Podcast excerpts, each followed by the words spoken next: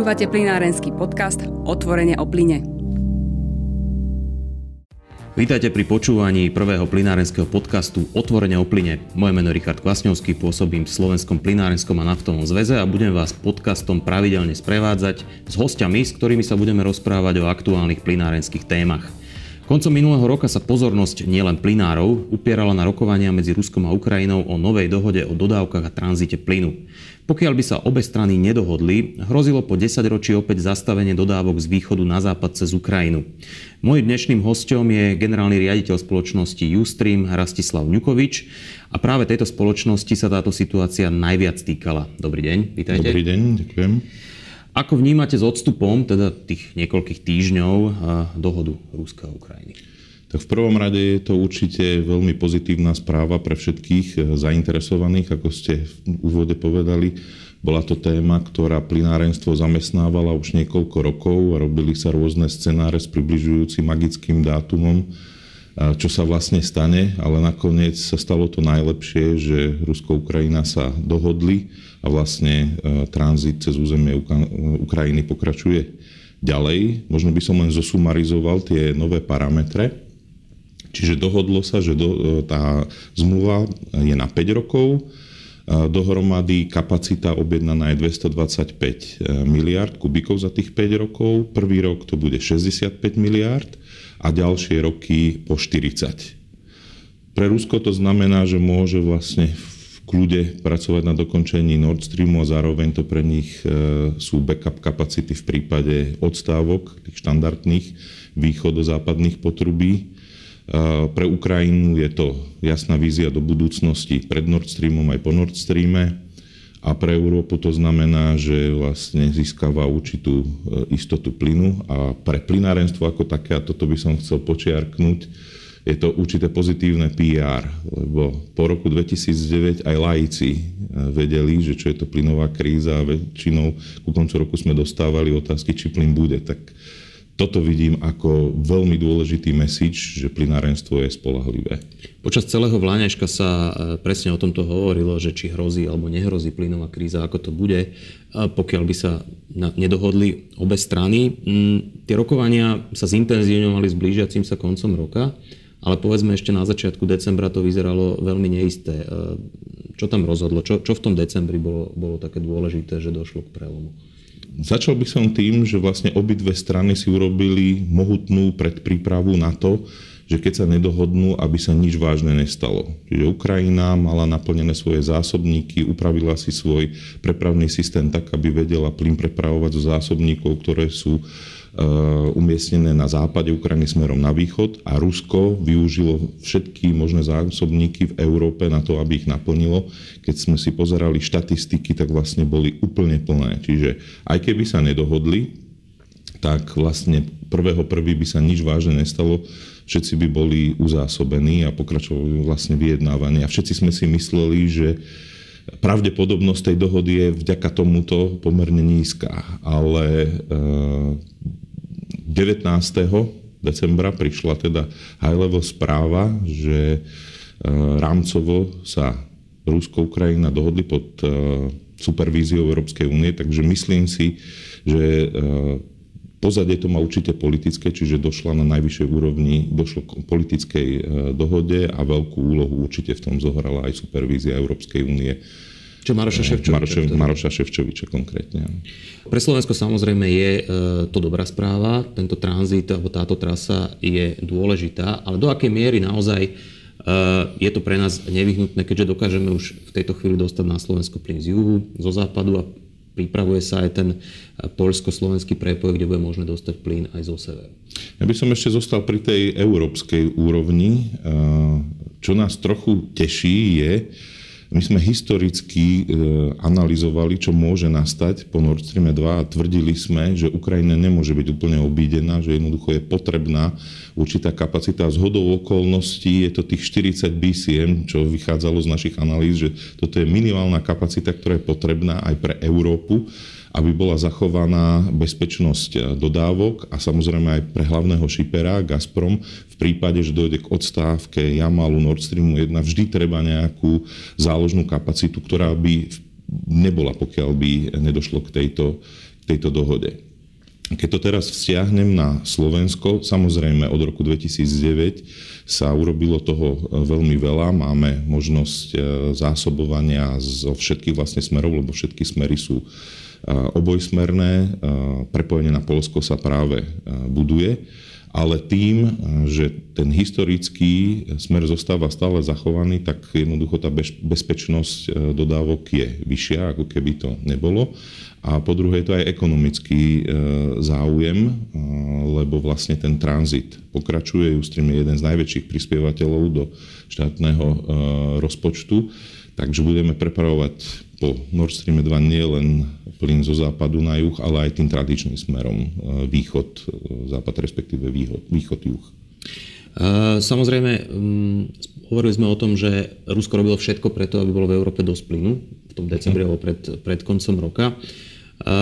Čo do istej miery aj spôsobuje to, že keď je plynu veľa, tak logicky jeho cena, cena je nižšia. Aký, mal, aký bol vývoj po novom roku, keď teda platila táto nová dohoda? Malo to vplyv povedzme na dodávky? že teda toho plynu bolo zrazu v Európe. Áno, e, tam sú dva aspekty.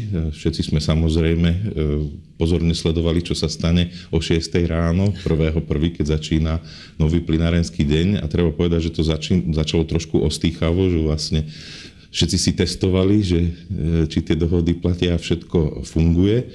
A tie úvodné bookingy boli pomerne nízke, nastala taká paradoxná situácia, že e, tých prvých pár dní boli nominácie v smere z Kapušan, čiže východ-západ, nižšie ako na Ukrajinu cez Budince. Čiže prvýkrát v histórii sa stalo, že reálne molekuly plynu cestovali zo západu na východ, nielen na papieri, ale teda reálne v tom potrubí.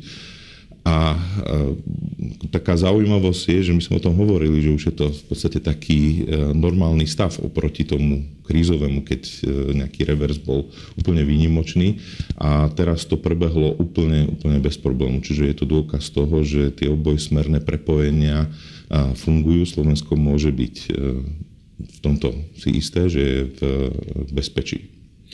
To je samozrejme do istej miery troška nahrávka teraz pre mňa, lebo chcem sa opýtať, že za tých 10 rokov tej plynovej krízy v roku 2009 sa urobilo veľa. A veľa sa urobilo investovaním do plynárenskej infraštruktúry.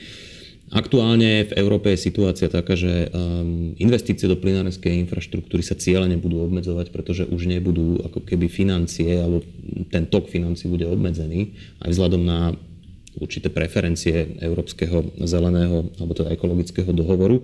Ako to vnímate, že mm, povedzme aj Slovensko potrebovalo by ešte nejaké prepojenia? Takto. Celé to vnímam, že to je predčasné. Samozrejme, e, je tu logická preferencia presmerovať podporu a peniaze na zelené projekty vzhľadom na to, že Európa sa snaží dosiahnuť uhlíkovú neutralitu e, v roku 2050, čo je v poriadku. A my sa tejto téme venujeme veľmi intenzívne, viac ako rok. E, a treba povedať, že klimatický problém je naozaj vážny problém a musíme ho e, riešiť. Len sa trochu obávame, že to, akým spôsobom na to ide Európa, nie je úplne správna cesta aj e, keby také rýchle e, ukončenie podpory infraštruktúrnych projektov sa nám zdá e, predčasné. Celý svet napríklad počíta minimálne na najbližšiu dekádu, dekádu s použitím zemného plynu ako náhrady za v úvodzovkách špinavšie fosílne paliva a tým výrazne prispieť k pozitívnym príspevkom ku klimatickým zmenám to je, e, môžeme to demonstrovať na takom príklade. Predstavme si, že máme ulicu, na ktorom sú dva domy. Jeden je pár rokov dozadu zrekonštruovaný, celkom dobre vyzerá, má celkom dobré náklady na bývanie a vedľa toho je vybývaný taký úplne ošarpaný dom. A máme nejaký budget na to, aby sme niečo vylepšili. Čo je podľa vás lepšie? Ísť vylepšovať ten už celkom dobrý, alebo zobrať tie peniaze a sústrediť sa na ten ošarpaný dom, kde, e, keď to zjednoduším, stačí len kýblik farby a štetec a už len na tretie fasády spôsobí okamžitú viditeľnú a významnú zmenu ako keby sme tie peniaze Určite investovali. efektívnejšie do toho vybývaného, samozrejme. No a toto je vlastne podstata toho, čo uh, si myslíme, že uh, nie je úplne celkom, celkom správne. Alebo iný príklad, alebo zoberiem to z inej strany je ľahké treba stlačiť na obmedzenie uhlia alebo e, ľahkých olejov pri vykurovaní, pokiaľ tu máme iné médium, ako je napríklad plyn, ktorý má infraštruktúru, je flexibilný, ľahko použiteľný. Ale pokiaľ tlačíme na všetko a nové technológie, a mnohé z nich sú ešte, e, keď to zjednoduším zase, na rysovacom plátne, tak nemám žiadnu flexibilitu toto je e, to, prečo si myslíme, že zatiaľ je to predčasné a malo by sa o tom ešte diskutovať. Jedna vec je teda financovanie, druhá vec je samozrejme ten Európsky ekologický dohovor a smerovanie k tomu cieľu v roku 2050, teda uhlíkovej neutrality. E, ako možno sa pozeráte na tie rámcové ciele aj z hľadiska toho, ako chce Európa využívať plinárenskú infraštruktúru do budúcnosti? Uh No, prvý krok už sme vlastne prediskutovali, že vlastne sa snaží obmedziť investície do, do infraštruktúry a ideme smerom ozelenenia, čo je v poriadku. My takisto plánujeme a riešime alebo venujeme veľa času tomu, aby sme preskúmali možnosti prepravy povedzme vodíka, bioplynu a podobne. Skúmame aj tie ostatné technológie, ktoré predpokladá tá európska stratégia, ako napríklad použitie carbon storage alebo carbon utilization and storage. Čiže toto je v poriadku, ale zase sa vrátim k tomu, čo som hovoril predtým. Stále sú to technológie, ktoré sú ešte vo vývoji. Ešte není celkom jasné, či budú úplne použiteľné tak, ako tá európska stratégia predpokladá. A podľa nášho názoru by sme to mali rozdeliť do niekoľkých častí a minimálne teda v tej prvej eh, povedzme dekáde alebo 20 rokov je eh, zemný plyn tzv. low hanging fruit a je obrovská škoda tento potenciál nevyužiť. Eh, Európa chce byť lídrom v boji proti klimatickým zmenám, napriek tomu, že z hľadiska produkcie emisí je to menej ako 10% z tých celosvetového množstva emisí. Nie je to možno pre Európu troška, troška riskantné a možno aj zbytočné, lebo do istej miery to súvisí s tým vylepšovaním toho pekného domu a teda nestaraním sa o toho o ten ošarpaný dom. Nie je teda možno efektívnejšie ako keby mm, skôr pôsobiť alebo, alebo mm, podporovať krajiny, ktoré majú s emisiami veľký problém? Áno, presne toto je e, náš názor. Európa už lídrom je. Keď si zoberieme e, rôzne štúdie, analýzy, ako sa v súčasnosti vyvíjajú e, emisie CO2, tak Európa je jednak lídrom v znižovaní a jednak lídrom v technológiách, ktoré to umožňujú. A mnohé z nich už sú pomerne vyspelé za tú dobu ich e, nasadenia, ako je napríklad využitie vetra alebo slnka a vlastne dostali sa na takú cenovú úroveň, že už sú možno aj bez podpory konkurencie schopné a je to vidieť napríklad v Amerike, kde sa mohutne začína nahradzovať uhlie kombináciou plyn a obnoviteľné zdroje. Ale není to tým, že by e, americká administratíva nejak podporovala e, nejakými subsidy, nejakými e, peňažnými podporami, ale je to jednoducho preto, lebo sa to oplatí. Mhm. Čiže v tomto Európa jednoznačne líder je. Ale problém vidíme v tom, že Európa predpokladá, že rovnaký scenár sa zopakuje aj s týmito novými technológiami, že znova, síce na začiatku budú možno drahšie, ale v priebehu krátkeho cyklu eh, budú lacnejšie a budú eh, takýmto spôsobom nasadené. A tento predpoklad sa nám nezdá celkom správny. Jednak by som sa mohol vrátiť tomu príkladu tých dvoch domov, že keď chcete vylepšovať vylepšené, už je to čoraz ťažšie, alebo iný príklad, keď sa niekto rozhodne schudnúť, tak zo začiatku to ide v celku dobre. Ale čím ďalej je to horšie a horšie a vyžaduje si to väčšie a väčšie úsilie. A preto sa vrátim k tej vašej otázke. Podľa nás oveľa efektívnejšie by bolo zobrať tie peniaze, ktoré e, Európa plánuje a tie technológie, ktoré už sú vyspelé a ukázali sa ako života schopné nasadzovať e, v iných e, častiach sveta ako investície. Tým sa tie peniaze nestratia, budú zainvestované, budú mať masívny príspevok pozitívny k e, klimatickým zmenám, ale zároveň budú prinášať nejakú návratnosť. To je pomerne inovatívny argument. Aj sa stretávate s nejakou spätnou väzbou z, takýmto, z tohto návrhu napríklad? No očakávali sme úplne zo začiatku pomerne e, negatívnu spätnú e, väzbu, ale tým, že naozaj si dávame pozor a pozorne naštudujeme najprv všetky e, materiály, štúdie, ktoré sa tohoto týkajú a snažíme sa ísť cestou argumentov, tak tie reakcie sú neutrálne až pozitívne. A sme presvedčení, že pokiaľ pôjdeme touto cestou, že rozoberieme si e, tie všetky návrhy na drobné a prídeme pri niektorých s modifikáciou, pri niektorých e, s nejakými novými návrhmi, tak je to cesta, ako e, tento problém e, vyriešiť. Môže to vyústiť aj do nejakej konkrétnej iniciatívy alebo už takého naozaj návrhu, že si to môžu osvojiť aj politici? Dúfam, že áno, ale treba povedať, že je to naozaj veľmi komplexná téma. Zase použijem príklad. Základný dokument, ktorý používa Európska komisia, je Clean Planet for All, čo len ten, tá základná analýza má niekoľko sto strán. E, dobré je, keď sme si to podrobne naštudovali, že e, tie jednotlivé zložky toho dokumentu, jednotlivé subanalýzy, jednotlivé čísla na seba vidia.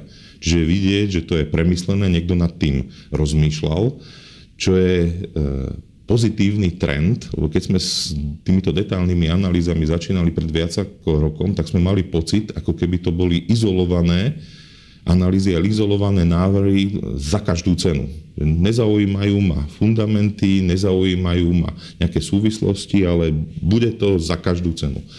Teraz je vidieť, že jednoducho treba táto štúdia Clean Planet for All je urobená štýlom, že tie jednotlivé zložky so sebou hrajú len si myslíme, že niektoré predpoklady e, sú príliš optimistické. Jeden z nich som spomínal, e, je tam e, použitý ten opakovací, cyklus nasadzovania nových technológií. Druhý predpoklad napríklad je, že najbližších 30 rokov bude stabilný rast HDP v priemere o 1,5% čo trendovo nesedí. Keď si zoberiete vývoj posledných 20-25 rokov, tak tam vzniká určitý gap.